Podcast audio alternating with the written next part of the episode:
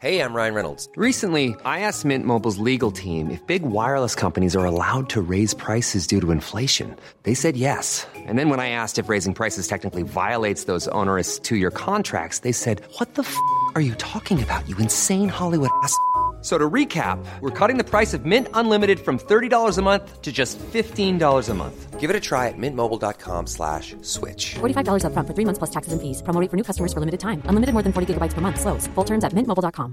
I'm Sandra, and I'm just the professional your small business was looking for. But you didn't hire me because you didn't use LinkedIn Jobs. LinkedIn has professionals you can't find anywhere else, including those who aren't actively looking for a new job, but might be open to the perfect role, like me.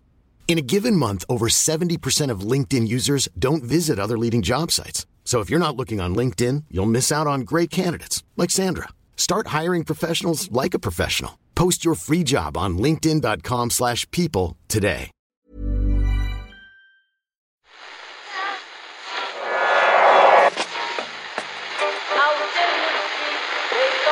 What time is that? That's the second time it's gone off. They never go home, those boys.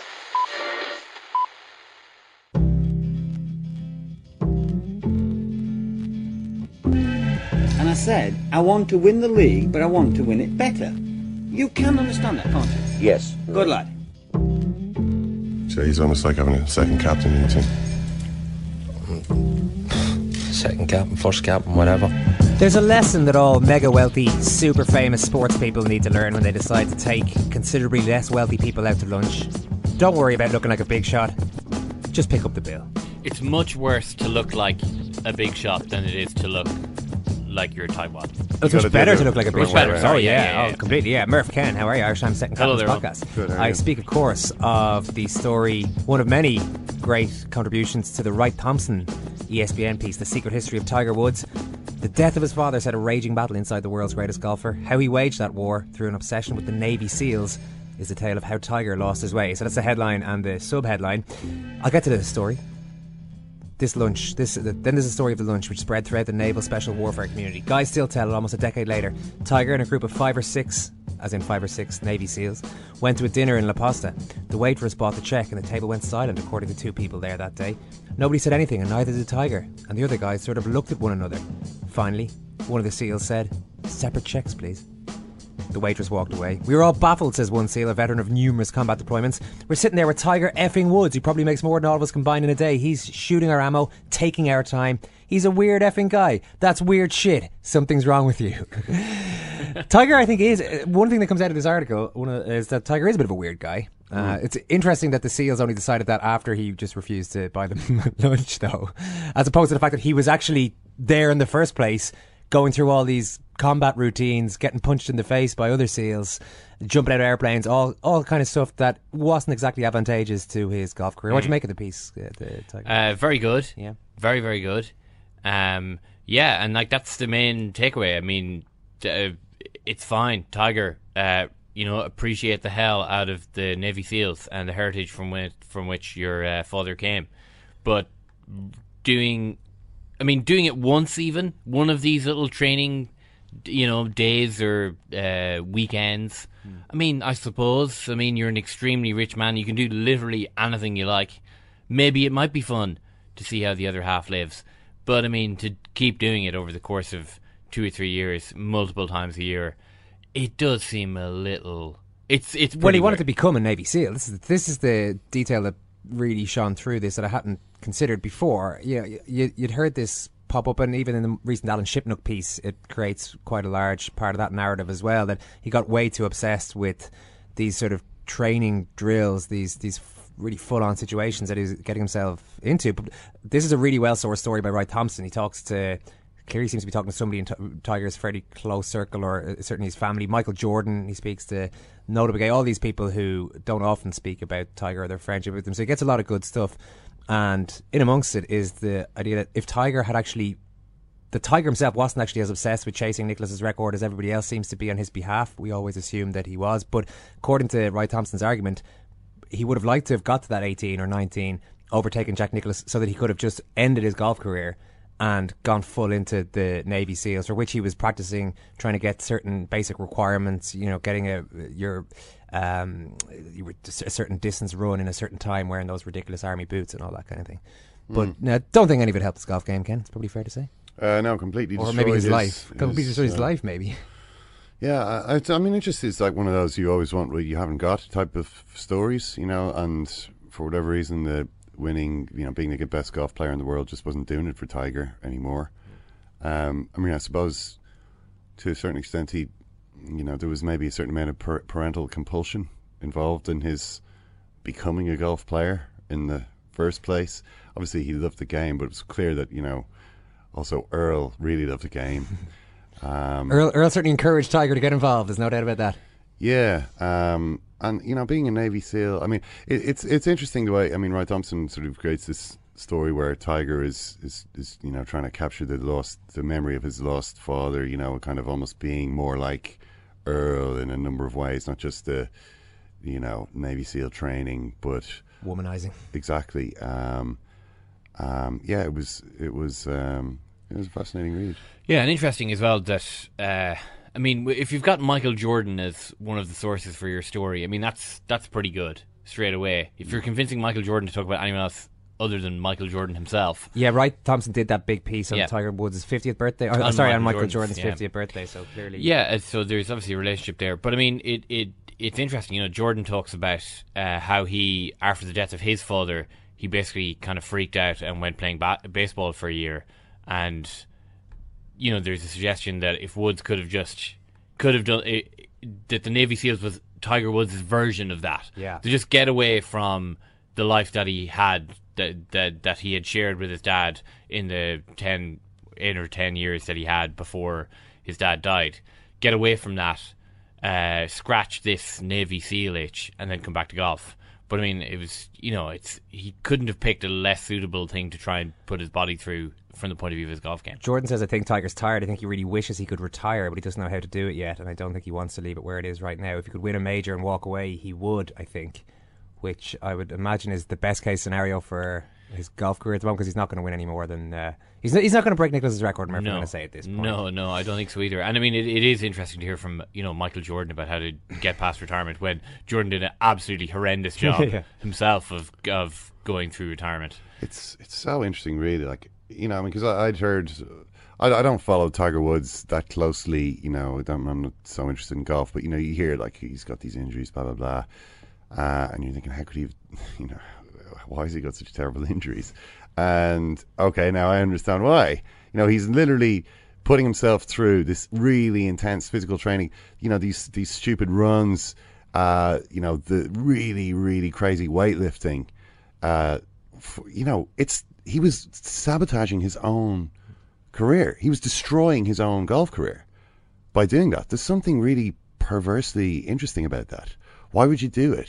You know, it's beyond just a kind of your average fetish, your average kind of, you know. And the dad thing as well. I mean, that's what kind of makes it, like, just really weird.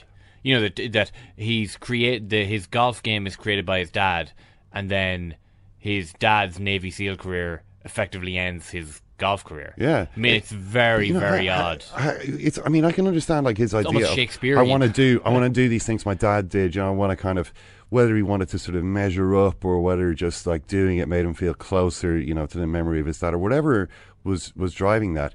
You would have thought that once it became clear that what he was putting his body through was actually ruining his golf career, destroying his body, destroying his ability to play golf, that he would have thought, I actually have to leave. I have to leave off on this stuff. Well, he did that. There was an intervention of sorts staged by his agent.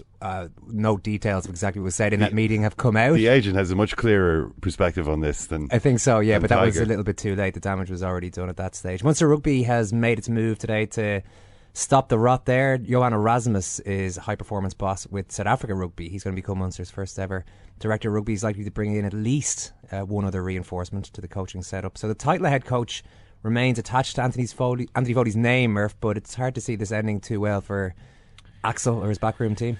Yeah, and already the whispers are coming that it's going to be, if not quite a complete clear out, that there's going to be major surgery taking place on the Munster backroom team. I mean, they don't really have a leg to stand on. I mean, the results of the last couple of years would suggest that, yeah, I mean, something's got to change. And this the guy that's coming, Razzie Erasmus, would appear, and we'll hear from Craig Ray in a few minutes, but he would appear to be a guy who has very clear ideas about how an organisation should run, and to the extent that he's not just a tracksuit coach. He's got a bottom up and top down kind of guy. Yeah, he's very much. Seems to be. Yeah, if not quite a dictatorial role, then very much hands on at all levels. Which, I mean, the whole director of rugby thing. I mean, it appears to have evolved to the stage where it works in a lot of clubs. That there is a director of rugby, and then there's a head coach. But at the same time, I think you need a certain character is required to on both parts, as a head coach and as a director of rugby, to make it work. And it would appear to me that Munster might have two people, neither of whom are particularly well suited to working in a marriage of that kind. Yeah, and it's all well and good there being a director of rugby role, but there hasn't been at Munster up until now. If it was the case that what Anthony Foley came in with, they said, okay, we're appointing our new head coach, Anthony Foley, with our new director of rugby, Erasmus. You're thinking, well, that's interesting. Yeah, but it's not. It's the home head coach has been doing really badly. It's very hard for them, probably sentimentally, to let him go. So they're coming up with this solution. Yeah, and they've what job did they give him a one-year contract to keep doing?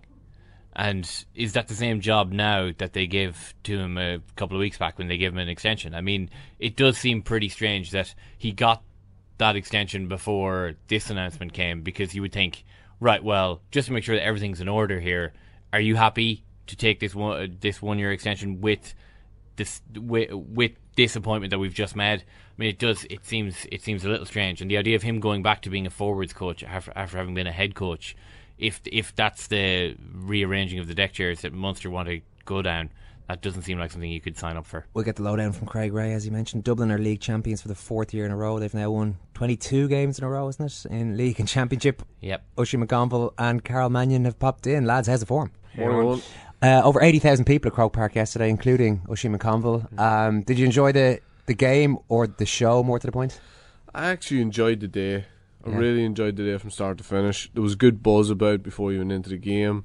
The first game was, to be honest, coming down the road, being an Ulster man, going up to watch two Ulster teams in Croke Park, I wasn't expecting a lot, but it was quite an open game.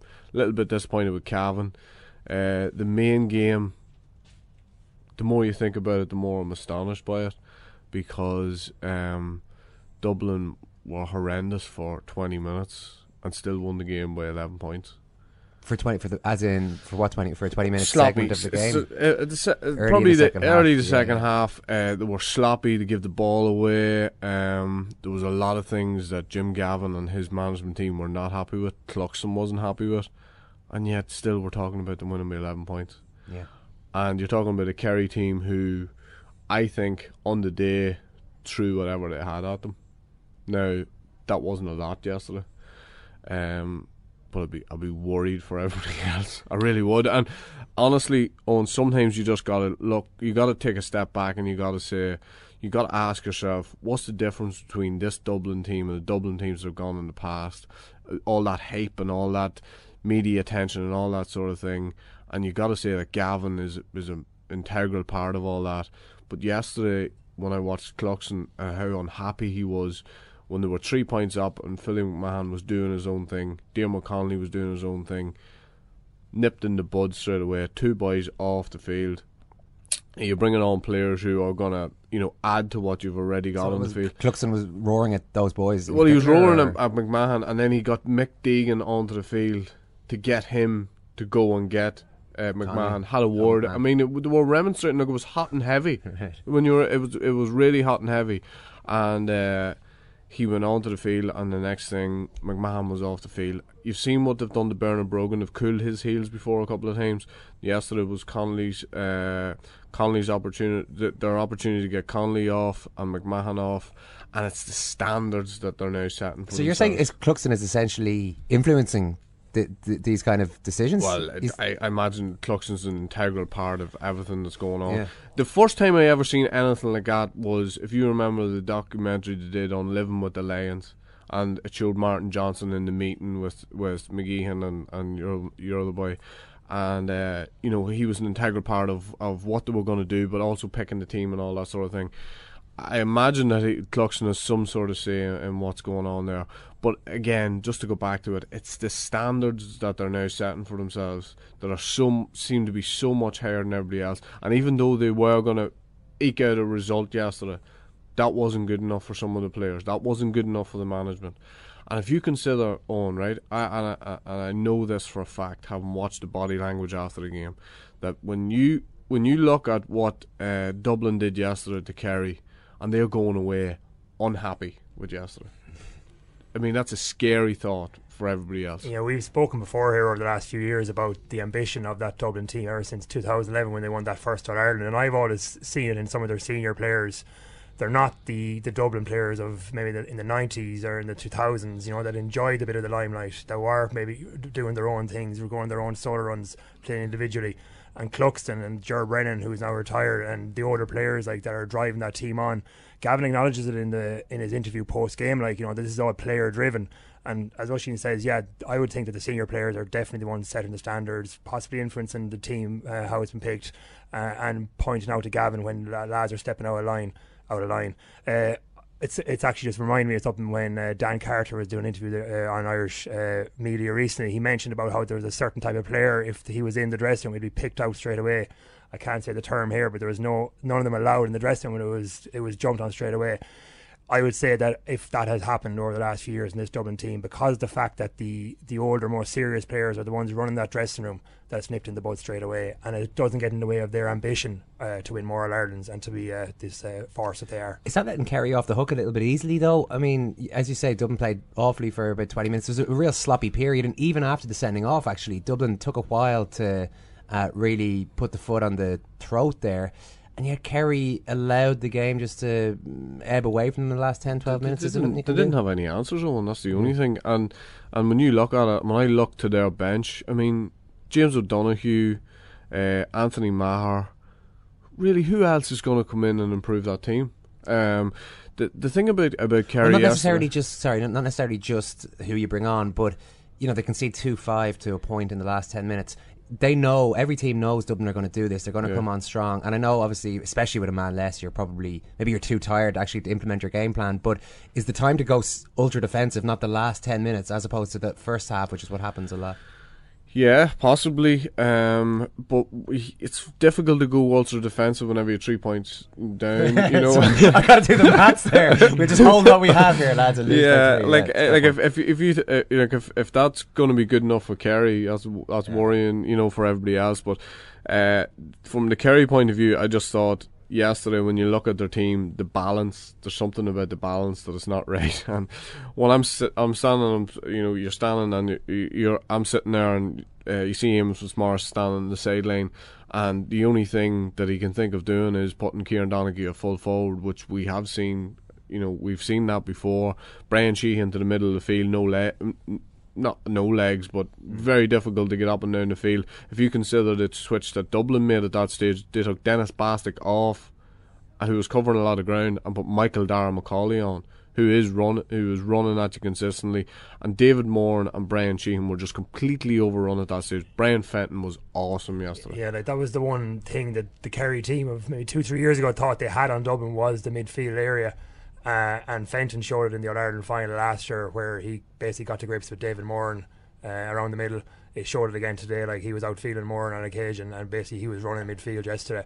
And once Kerry don't have that foothold there, and to be able to drive the momentum in their team from the midfield area, they're not going to be able to break down Dublin, especially when they are used to Donaghy now. Like, I know Rory O'Carroll is gone, but they have dealt with Donaghy in the last couple of times they played Kerry, and that tactic is not going to work against this Dublin team. Yeah, I think that certainly yesterday was very sobering from Kerry's point of view. That, as you said, there's not a massive amount of improvement left in Kerry. I mean, the normal caveats that you have about a league final where, you know, it's, say if it was Donegal yesterday, if Donegal had played as meekly as that yesterday, there is kind of a thing in the back of your head where, you know, they're probably still looking at the first round of the Ulster Championship. It's still a much bigger game for them than this league final. As far as Kerry are concerned, they really needed to win this game. They're not going to play again until a real game until mid-July. This was a game where Kerry gave everything. It's not that you can say that Kerry are holding something back here. And they were supposed to be nursing the grievances from last year. Yeah. And they definitely were. They definitely were.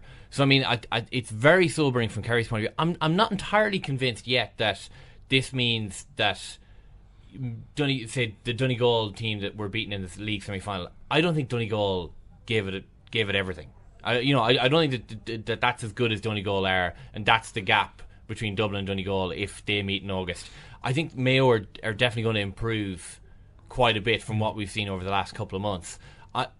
Obviously Dublin were very, very good yesterday, and it was a very bad day for Kerry. I would be hesitant to say. I disagree. I disagree that Dublin were very, very good yesterday.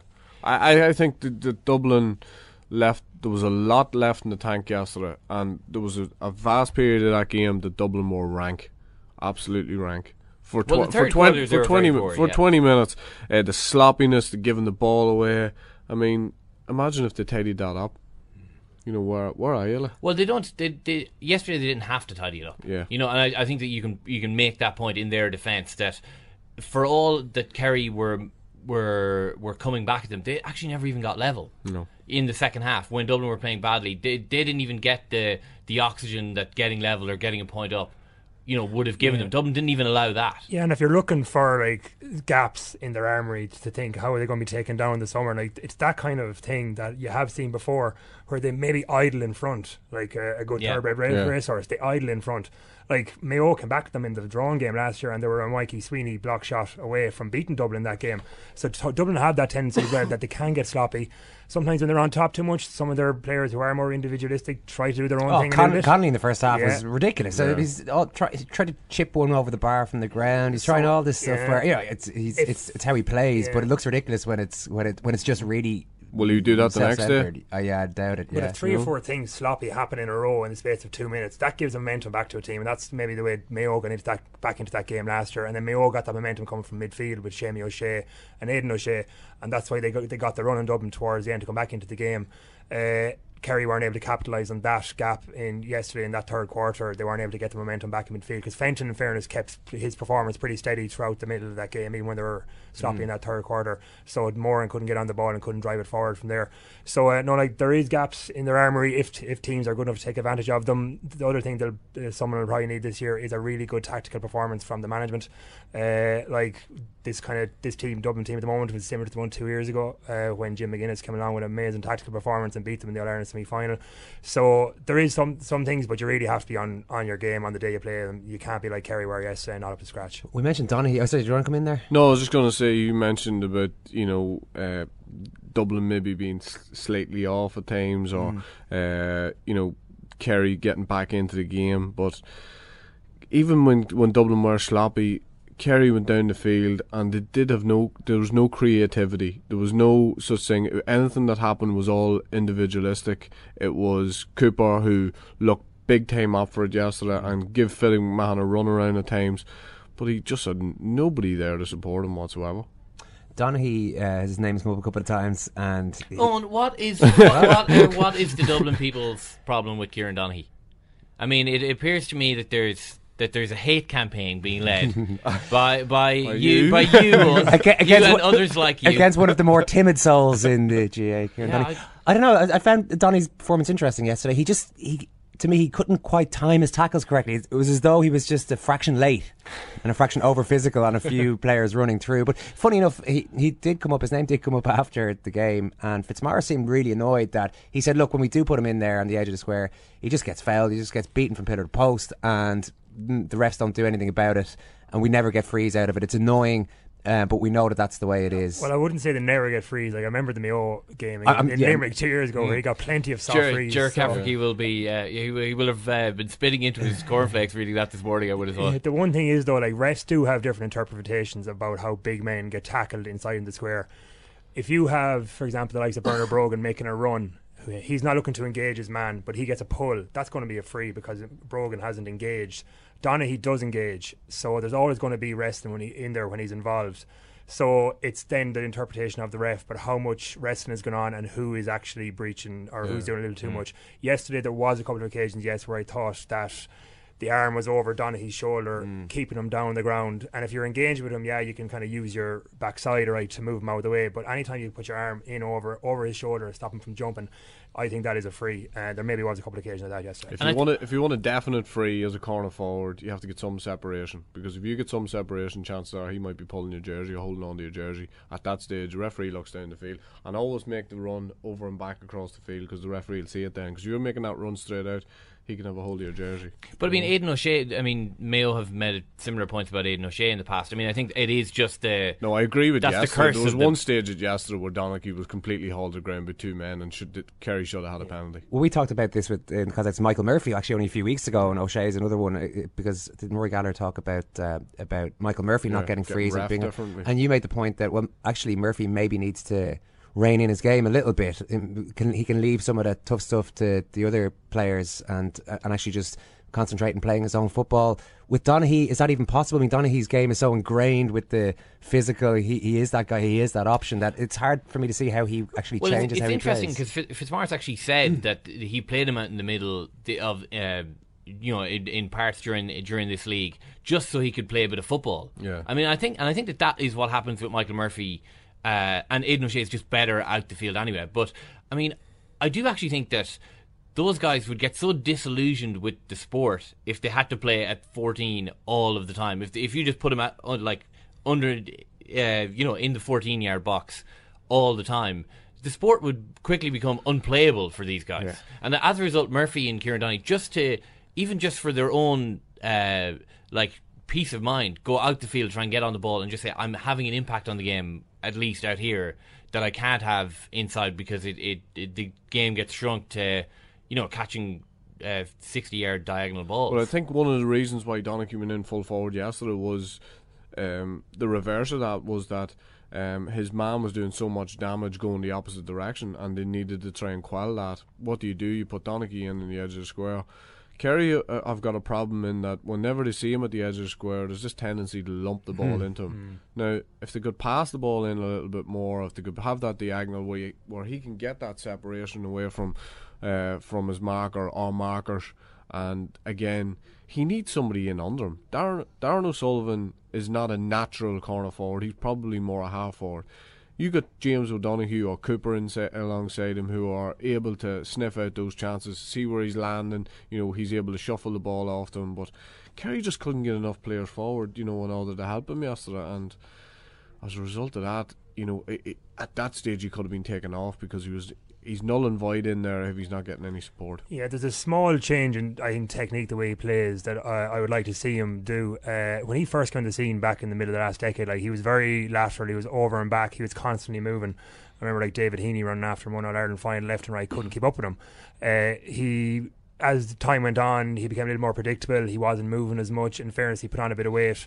But this winter now, in fairness, because he has gone back out the middle and because he's obviously trained very well over the winter, he has looked a lot slimmer.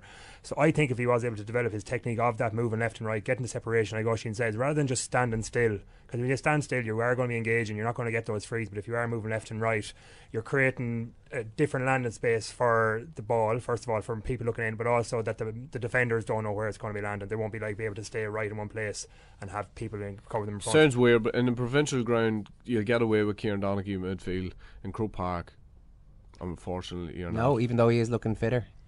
I wouldn't think so, no. Not, for example, against the likes of Dublin, certainly. Right. No, and that is allied with that. That's with Kerry getting players back into their own defence. Okay. Are we writing Kerry off at the end of April? No, certainly not. No, I think they'll definitely be in the semi-final. Yeah. Right. They'll have players to come back in, though, as well. Like, Paul Ganey still has to come back. James O'Donoghue still has to come back. They'll have to possibly go back to the way they played against Donegal in the Ireland final 2 years ago. They're going to have to get tactically very defensive, I think, to stop that Dublin team. And I think as well that if someone else beats Dublin, Kerry are well capable of winning in Ireland. But I don't see... I who says that? I think Mayo and I think Donegal both have a chance of beating Dublin. And see, the thing is, right, you can actually just get completely wowed by what happened yesterday. But this Kerry team have a thing about Dublin now, and you can see at the end of the game yesterday, Brian Sheehan This is 30 seconds after the final whistle, still shouting at Paul Flynn. Really? Kerry are annoyed. Kerry are extremely annoyed at how Dublin can beat them at their will now, because it wouldn't have gone unnoticed how Dublin played in the third quarter either. You know, it's not like Kerry are going to remember that. Kerry will have realised that they had chances to win that game and still have lost by double digits. And they'll remember the keep ball towards the end of the game. With the, I mean, there's nothing more infuriating at the end of the game. Yep. Kerry did that in us one year, and I never forgot it. Yeah, but I mean, that's the right. They did the right thing. To do it. You know, they killed the game. So I can't see Kerry. I don't think Kerry have the players, have the ability to beat Dublin this year. I don't see that. But Mayo didn't have a management last year. Yeah. You know, like they were at war with themselves and took Dublin to a replay. And that's the Dublin team on a mission after having been beaten in the semi-final last year. I'm not prepared to buy into it completely that it's theirs to win. You hand it over to them now. I think that Donegal are going in the right direction. I mean, maybe if they go with Neil, is Neil Gallagher still capable of dominating a game against Dublin in Croke Park? I don't know. I mean, I think that's a big question for Donegal to answer. But Donegal are there's plenty to Donegal this year. I wouldn't give up hope on it just yet. If Oisin had the Sam Maguire himself in studio here, he'd be handing it straight over to Jim Gavin by the sounds of things, and Stephen Cluxton.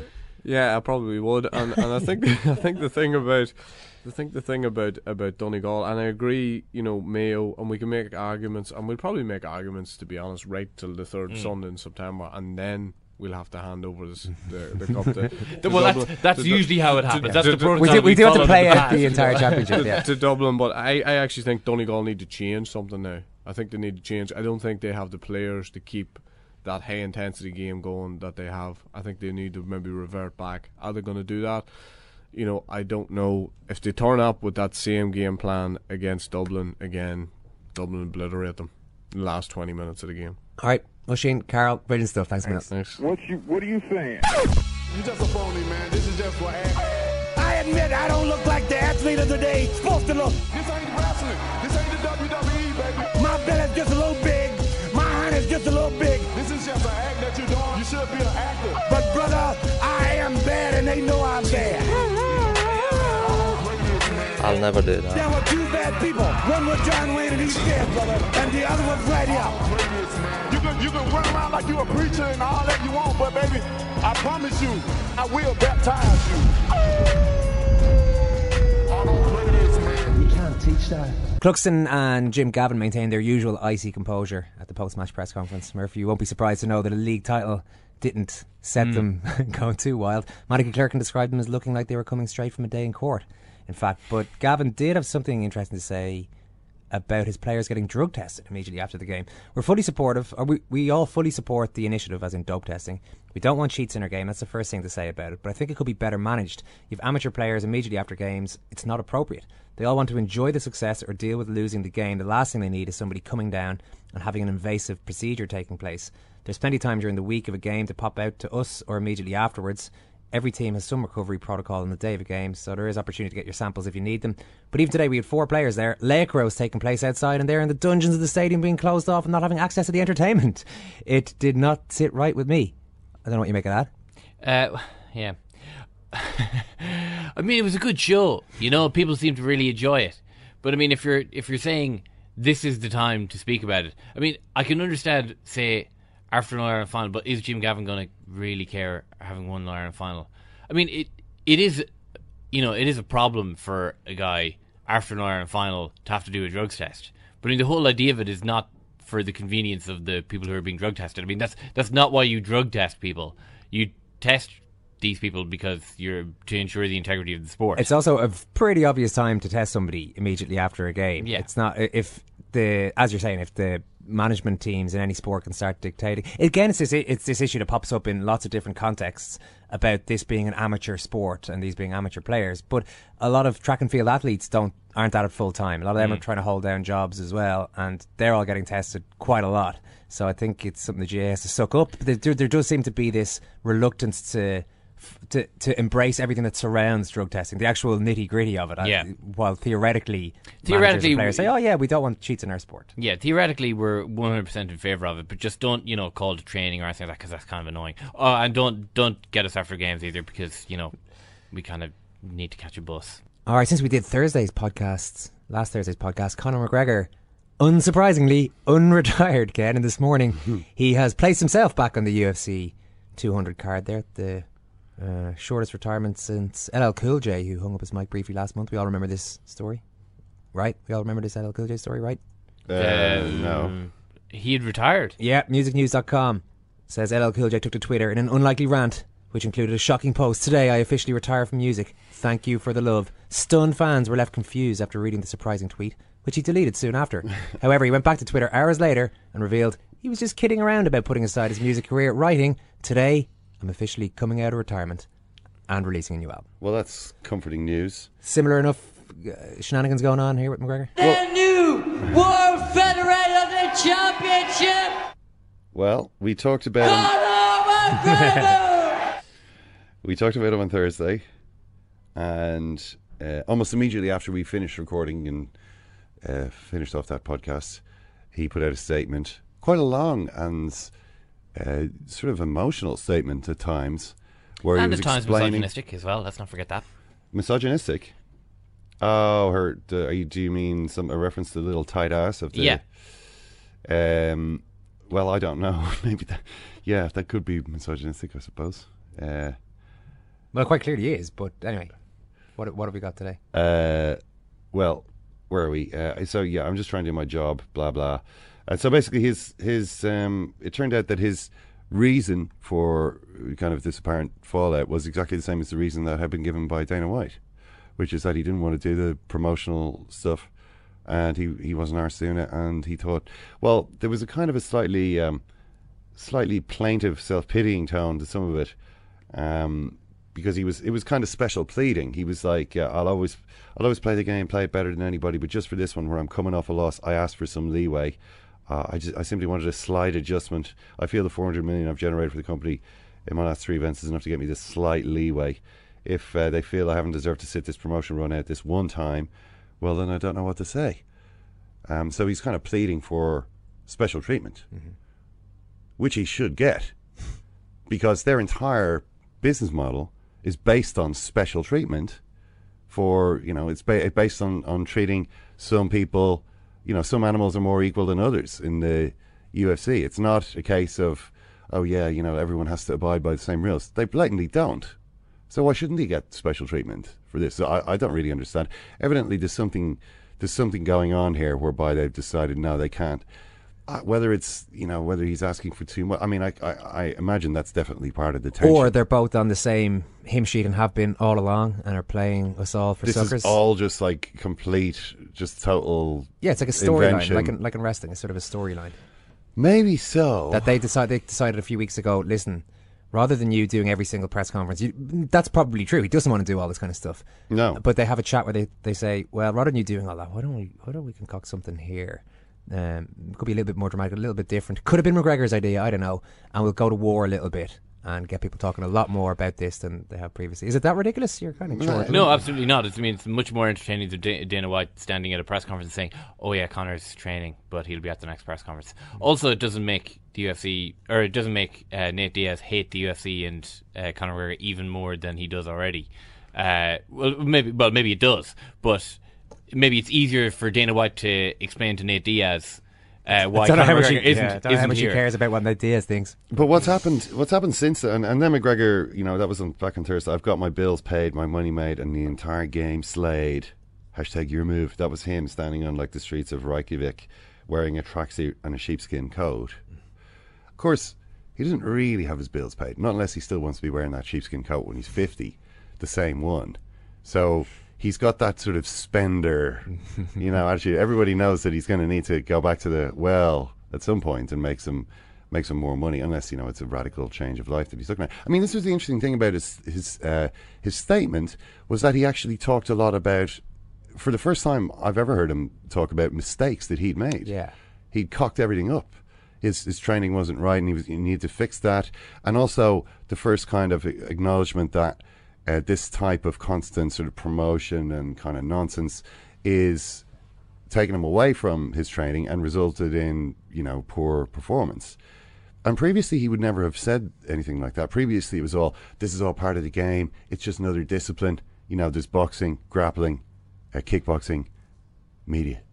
He's actually said that kind of stuff before. Now it's like, well, obviously this is totally extraneous to the game, and actually having to do it is draining my power and my ability to do what I'm doing. And that's a kind of an interesting departure for him, because previously anything sort of negative like that, he just wouldn't even expressed it. You know what I mean? It's kind of this weird, you know, law of attraction stuff that he goes on with. It's like you can't say anything negative, or you don't even think those things. Thinking negative things is only more likely to make them happen. So you just ignore them, or you don't even allow them room in your brain. Anyway, so that was all back on Thursday, but today or kind of early this morning, he puts up a tweet saying, "Happy to announce that I am back on UFC 200. Shout out to @DanaWhite and @LorenzoFortito on getting this one done for the fans. #respect." There's no confirmation from them that this has happened. Anyway. No, I mean, bearing in mind the time difference, it's about 6 a.m. where they all are in Las Vegas, so they may get up and say, "What's going on here?" I mean, there isn't any sign that in fact they have had some kind of negotiation or reached some kind of compromise deal. So in that case, it may just be McGregor kind of saying, "Oh, look, you know, I'm, you know, trying to put on pressure." Although I don't know how that would work. I mean, this is beyond sort of logic. I mean, what you say about it just all being a made up box, that could well be the case. Or it could be, you know, he thinks that I'll put a bit of pressure on, show everyone how much everyone wants this, and then, you know, they'll put me back in. But I hardly think that they're more likely to, if they've already decided to make a point of leaving him out and saying, no, you can't talk to us like that. You can't, you know, get this sort of special treatment. You have to toe the line. If they've already decided to make that point, I don't see how they're suddenly going to backtrack, you know, because he's put pressure on them in public, as though he's now bullied them into... Yeah. A U-turn. I don't know how that works, but you know, I feel as though my information is incomplete, Owen. I feel my information is lacking completely. I only know a couple of tiny pieces of information, and it's not enough to really tell you what's happening. Well, here. What I would say is that from now on, when people are reporting on anything to do with Conor McGregor, rather than reporting things as fact, Conor McGregor has retired, Conor McGregor is back in such and such a fight, it's Conor McGregor's tweeted the following. Like, let's just report him as having said something, as opposed to. I mean, the one thing I would say about that, your idea that maybe this is all just kind of concocted. Yeah. A media strategy. It's a high stakes kind of way to do things, though, isn't it? I mean, there's a certain loss of credibility involved in tweeting things which turn out not to be true. Well, the argument that McGregor would have is that it gets everyone. People are talking about this fight more than they would have been if he had just done his bunch of. Yeah. This time, but you know, he's already tweeted, "I'm retired," and then 2 days later, "Well, I'm not actually retired." Now, if it's "I'm back on the card," and then it's like, "You're not back on the card," it's kind of like, "Well, sorry, but what is wrong with you?" Oh yeah, well, but no, like what is actually wrong with you? Like? He's succeeding in pissing the real anti-Conor McGregor people off quite a lot, you know, and people are getting fed up with it. And the amount of complaints about him clogging up timelines and maybe clogging up podcasts like this, Ken, are pretty strong. But I don't think he's going to lose any of his ridiculous amount of fans based on. Oh no, his numbers. I'm just looking at the numbers. His numbers are exploding all the time. But the credibility, if you keep tweeting things which turn out not to be true, then eventually people are like, oh, here's this guy again who's tweeting another probably untrue thing. Big drug story in the Premier League over the weekend. It's covered in today's Irish Times Second Captain's Football Podcast. They have asked for that, really. France are going to the World Cup. Get over it. This fella Ronaldo is a cod. Boom, boom, boom, the foul. Boom, boom, boom, yellow card. Nah, it's actually bollocks that. After us, use mind your language. I suggest you shut up and show more football. Good lad. I don't throw teacups. It's not my style. I think I'd rather throw punches. What you doing down here, you shawny man? Yeah, and as you mentioned, we talked about the doping positive for Mamadou Sakho with Tony Barrett. It was at Anfield over the weekend, hearing what Liverpool... how Liverpool have taken that news and what they might be prepared to do. We're also going to talk to John Bruin, who... It was at both FA Cup semi-finals at Wembley over the weekend, and now gets to go back and see Manchester United against Crystal Palace in a replay of the 1990 FA Cup final that he was at, as a little lad. And and... Oh, yeah, we've also got some FA Cup goals. There was a couple of... Ken's Ghouls. I would say probably the most entertaining segment this far. To be honest, it was very, very good. A lot shorter. Well, I mean, it was... I think the first one we ever did was about an hour long. Yeah. We're keeping them tight. Well, I mean, it was the third round. I mean, you would think that the FA Cup semi-final Ghouls is going to be a lot shorter than the third round Ghouls. Earlier this year, Munster's Professional Game Board announced the creation of a director of rugby position from next season. Whoever was going to fill it was going to be handed the task of... just stopping the decline and the mediocrity of a former European superpower. Nice, easy brief. And the job has gone to the former South African international Johan Rassie Erasmus, who's had a big impact apparently in coaching and also sort of high performance, putting in structures in place in his home country with South Africa and with a couple of the big clubs over there. Craig Ray is ready to go. Craig, this is being reported here as quite a coup for Munster. Do you think it is?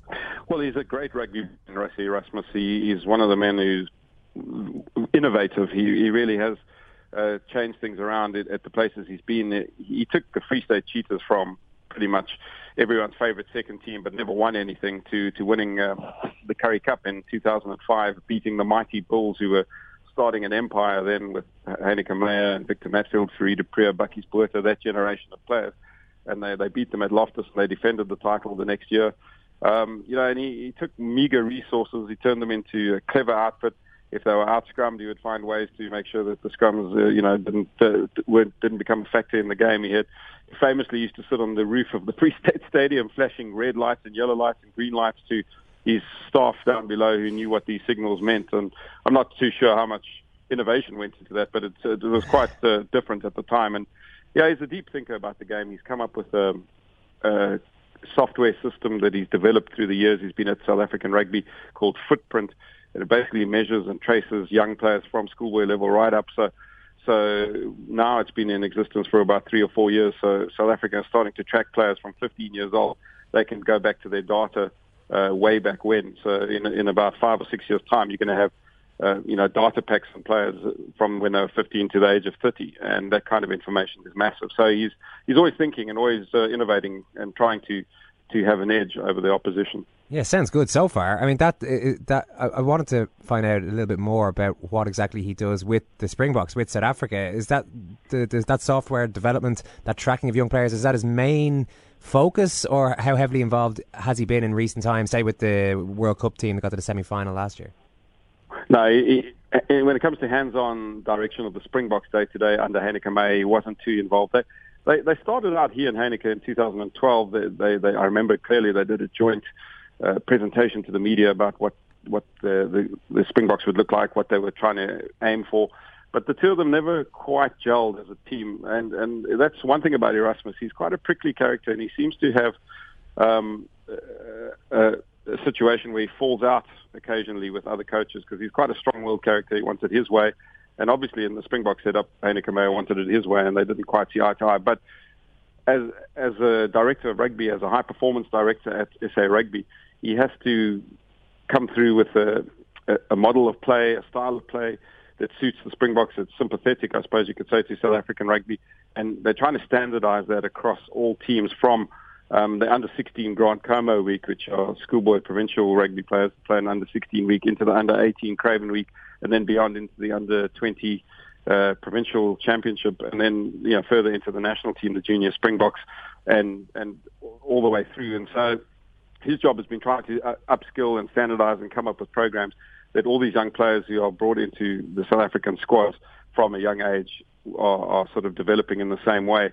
Because when they all go back to their separate unions, obviously they're influenced by different coaches, different techniques there.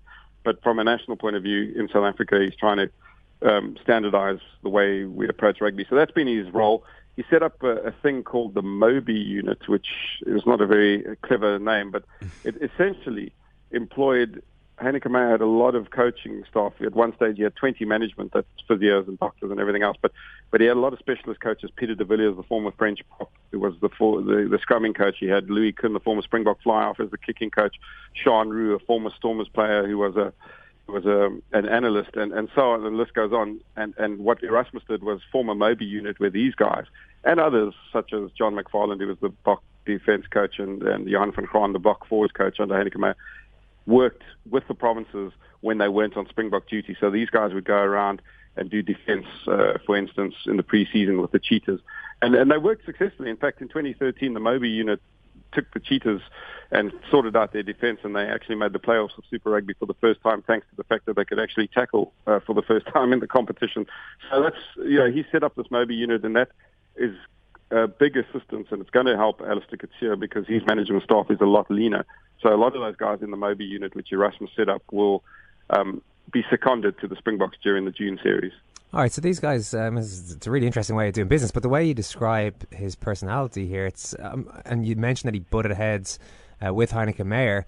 How would you foresee a working relationship with Anthony Foley, who is head coach at the moment, but seems to be becoming more and more depowered at Munster? Would you, without knowing the inner workings of what's going on at Munster, would you see this guy as the sort of Rassi Erasmus as the kind of guy who could easily get on with a head coach working with him? Look, he's a lovely guy to have a beer with. He really is a nice guy to get on with. But I think it will be simple when he's in charge. It will be his way or no way at all. So it will come down to that. And I don't think he's quite as dictatorial as I make him sound. He'll probably listen to opinion, and but he has very strong opinions on the game. He has very strong ideas of where he wants the game to go and how he wants it to go. But he can be swayed. One of the guys that really, you know, that swayed his thinking was Jacques Nienaber, who's a great defense coach, which Erasmus took from the Cheetahs as a physio. Said to him, "Look, we've got meager resources. You know the game. Work on becoming a defense coach, upskill yourself." And Nienaber became so good that he moved with Erasmus to the Stormers and eventually became the Stormers defense coach for 4 years when they had the best defense in the competition. He then followed Erasmus into the structures at Saru, and he'll probably follow Erasmus to Munster. So what I'm saying is, it's a long way of saying that, you know, he wants things done his way, but he's quite willing to let people grow under him as well. Interesting then, Nienaber, I had heard his name pop up today. You think he will follow... He will follow Erasmus. Anybody else that he might bring in as part of a backroom team there? No, I'm not too sure about anyone else. I'm almost positive, or 100% sure that, you know, through my contacts I've heard that Nienaber is going to go with him to Munster. It won't be announced today either, though. It's one of the things that won't be announced, when those details of the backroom staff will obviously be finalised over the next couple of weeks, I suppose. But Nienaber is a really good acquisition. In fact, I'm a bit worried for the Springboks that this is the defence coach that's been lost to the system in South Africa. He really is one of the best in the business. And you only have to go look at the Stormers' defensive record between 2010 and 2013 to see how good they were under Nienaber. Why do you think it is happening that South Africa are letting these guys go? It sounds like we're talking about one serious thinker about the game, a guy who puts a lot of the structures in place that helps South African rugby, and another, one of the best coaches that you're talking about, and they're both going to be let go to, not just let go, but let go to a club team in Europe who may not even be in the Champions Cup next year. How have the Springboks, how South Africa, I should say, let this happen? I suppose there's two answers to that. One is that Erasmus wanted the Springbok job. He was keen on getting the job and he didn't get it. So he probably felt a little bit undermined in South African rugby. So that might be one reason he's going. The other reason, of course, is a simple economic one. The Rand is so weak at the moment. I'm not sure what Munster are paying Erasmus, but anything in Euro, I'm sure is going to be a lot more than he's earning as a high-performance director at SA Rugby. So I would imagine those two things combined. He's got twin girls who are about 12 and he's got a younger son, and you know, they're at school, and you know, and the political situation in South Africa is quite in flux at the moment. So, you know, maybe he's just decided that it's a good opportunity to grow his family out of South Africa for a while. And, you know, that is a big lure. You can't deny that money is a big factor in these decisions as well. The political situation, you mean in the country as a whole or within South African rugby? Yeah, I mean, you know, as a whole, I mean, I don't know how much, I'm not saying we're on the brink of revolution, but there's a lot of goings on with the president who is, you know, was wrapped over the knuckles by the Constitutional Court, and you know, he's been sort of stealing money from the taxpayer, essentially, is what the Constitutional Court said, and he has to pay it back, and that's created a bit of political instability and political infighting. So, you know, it's hardly like we're heading down the road of revolution, but there are some worrying signs on the horizon, and maybe, you know, those opportunities that present themselves, if you're lucky enough to get a job overseas, you know, you can take it. Another name that had been linked to this job, Craig, was linked by Ronan O'Gara, who was writing The Examiner last month. He said, "I had an interesting few minutes before the Montpellier game with Jake White. It didn't take long for him to ask what was the story with the Munster director of rugby position and who did I think were the leading contenders. No more was said. We both smiled." You're laughing there. Well, it seems like, I don't know whether Jake does it himself or gets linked. You know, he's always linked to every available job in the business, isn't he? And yeah, he's quite naughty sometimes, isn't he, Jake White? He puts the feelers out and just to see what's going on. But yeah, I have a bit of contact with him still, and he seems pretty happy in Montpellier, and they seem to be doing quite well. So maybe it wasn't a serious inquiry. I still think Jake White wants a marquee test job. I think that'll be his next move rather than going into another club. But Munster have done well in getting Erasmus, you think? I think so. I mean, okay. You know, he's not your, you know, he's not the stereotypical doer Springbok forward, which is what he was, and he wasn't as a player. I mean, I don't know if you guys remember him as a player, but under Nick Mallett in the late 90s and very early 2000s, he was quite a freewheeling back rower who liked to flip little back passes and, you know, link up with the back line. You know, he wasn't your standard South African number 7 who smashed through a brick wall. So, you know, he's shown it as a player and he's shown it as a coach that he's quite innovative. Craig, great to catch up with you. Thanks a mil. Cheers, guys. The flame-haired flamethrower of truth, Mr. Ken Early. Mr. Ken Early. Every so often, I'm on the bus and I suddenly turn around and bite someone. John Hayes, I'm talking about, Owen. Yeah. John Hayes. Now, I always thought that was ridiculous. He had won the victory over himself. He loved Brendan Rodgers. On sight. That's where it comes from. On sight. Thanks a lot, Pepe. How much do I give a fuck? Fair to say anybody could have managed those guys? No, of course not. Let me show you right now before you give it up.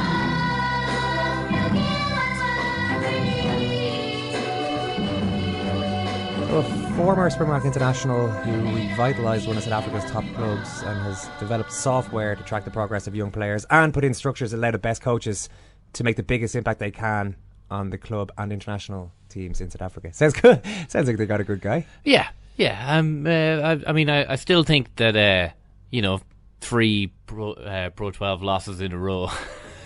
We'll probably forget all of that stuff that you just said. Forget about Foley, by the way. I'm more intrigued to see how he interacts with Joe Schmidt. Sounds like a person who would like to have a say in how the provinces interact with the international setup. Yeah, the first phone call where Joe Schmidt lays it on the line, tells them how it goes down over here in Ireland. That could be interesting. I was going through some LL Cool J tweets there, Ken, earlier on when I was looking at his unretirement, and there was one, particularly a few days ago. Rest in peace, Prince, forever with us, sending love to your family, friends and fans. That was also a huge story that broke not long after we recorded our last podcast. Were you a big Prince fan? I mean, everybody liked Prince. I wouldn't say I was a huge Prince fan. I liked Prince as much as... I mean, who doesn't like Prince? Like, seriously. But I wouldn't say I was a huge fan of his. That sounds like I'm why are you ragging on Prince? I'm not. It sounds like you are, so... You know the way you see... Everyone has been talking about Prince and how much Prince meant to them, you know, and I was reading those things with interest and thinking and learning more about Prince. You know? I think in future maybe people should have to publish at the start of every year a list of their current favourite artists who are still alive. Oh yeah, so that when someone dies, you can say, well, he's actually my number 2, so this actually means a lot to me, as opposed to people just, you know, sort of ad hoc. Oh yeah, Prince was such a massive influence on my life. Yeah. You know, I mean, I'm not going to say he's a massive influence on my life, but he was a very, very talented musician. So I just think that you should be able to. You have to put your cards on the table and say, right, these are the people who I will shed tears over, and then when those people die, you know, people will actually. That doesn't seem fair. I mean, I do think that he had a great life. I mean, he's died at a young age, but like at least he did kind of knock it out of the ballpark, you know. Oh, and interesting you use a sporting analogy there, Ken, because this is what I learned about Prince that I did not know before he passed away. A hugely talented, multi-talented sports person by all accounts. Across a number of disciplines on. Basketball among them. Yep. Eddie Murphy's brother told this story in conjunction with Dave Chappelle in an amazing sketch. You've all seen the Rick James Hollywood stories. You should check out the Prince Hollywood stories because it's actually really, really funny as well. Prince schooling Eddie Murphy in a very late night / early morning game of pickup basketball. Yeah, shirts versus blouses. There's one table tennis story. Apparently played against Michael Jackson. Ken took Michael Jackson on. Really? Yeah, Jackson famously paid, this according to Slate.com, paid Prince a visit while Prince worked on Under the Cherry Moon, his ill-fated cinematic follow-up to Purple Rain. Anyway, Prince invited Jackson to play ping pong. I don't know how to play, but I'll try, Jackson replied. Naturally, all the bystanders stopped what they were doing and watched the game, as this surely was the single most electrifying ping-pong match ever. An eyewitness, as eyewitnesses later recounted, it started with some soft hits back and forth. Then Prince said, "Come on, Michael, get into it." Then Prince taunted MJ again. "You want me to slam it?" said Prince. What happened next represents the most iconic moment in the history of sporting events between 80s musical icons. Jackson dropped his paddle and Prince slammed the ping pong ball into MJ's crotch. That was it. So basically, it's a total mismatch. There was, he's also a pool shark by all accounts, Prince. Questlove was revealing. Actually, no, it was before he died. Actually, it was January of this year. Questlove told the story of a party that he threw for Prince. Prince had two requests: good music and a pool table. So Prince is absolutely killing it on the pool table. Questlove was trying to play brilliant tunes that would impress Prince. After a while, Prince came up and said, "Lose that record." So Questlove said, "Oh, it's probably just a song," and kept going with the same artist. Okay. Prince came over again. "No, it's not for me."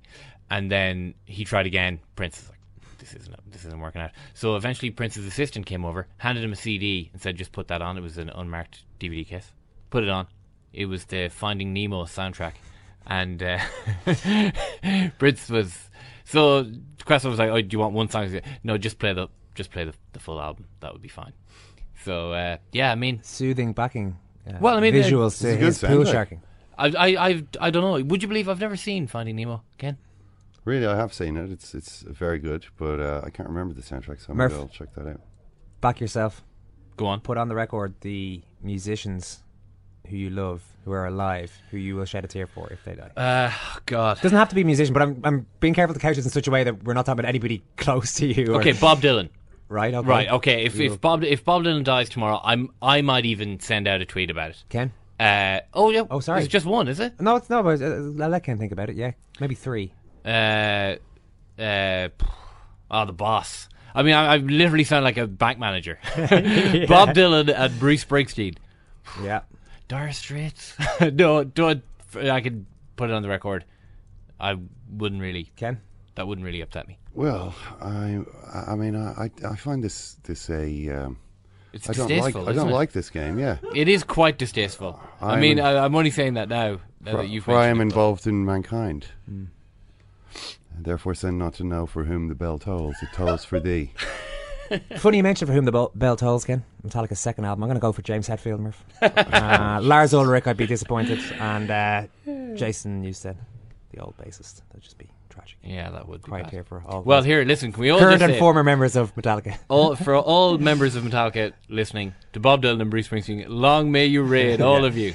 All right, that's it. Thanks, Murph. Thank you all. Thank you, Ken. Thanks, Ken. Thank you, too. And make sure to listen out for Ken's Ghouls in our football podcast. Take care.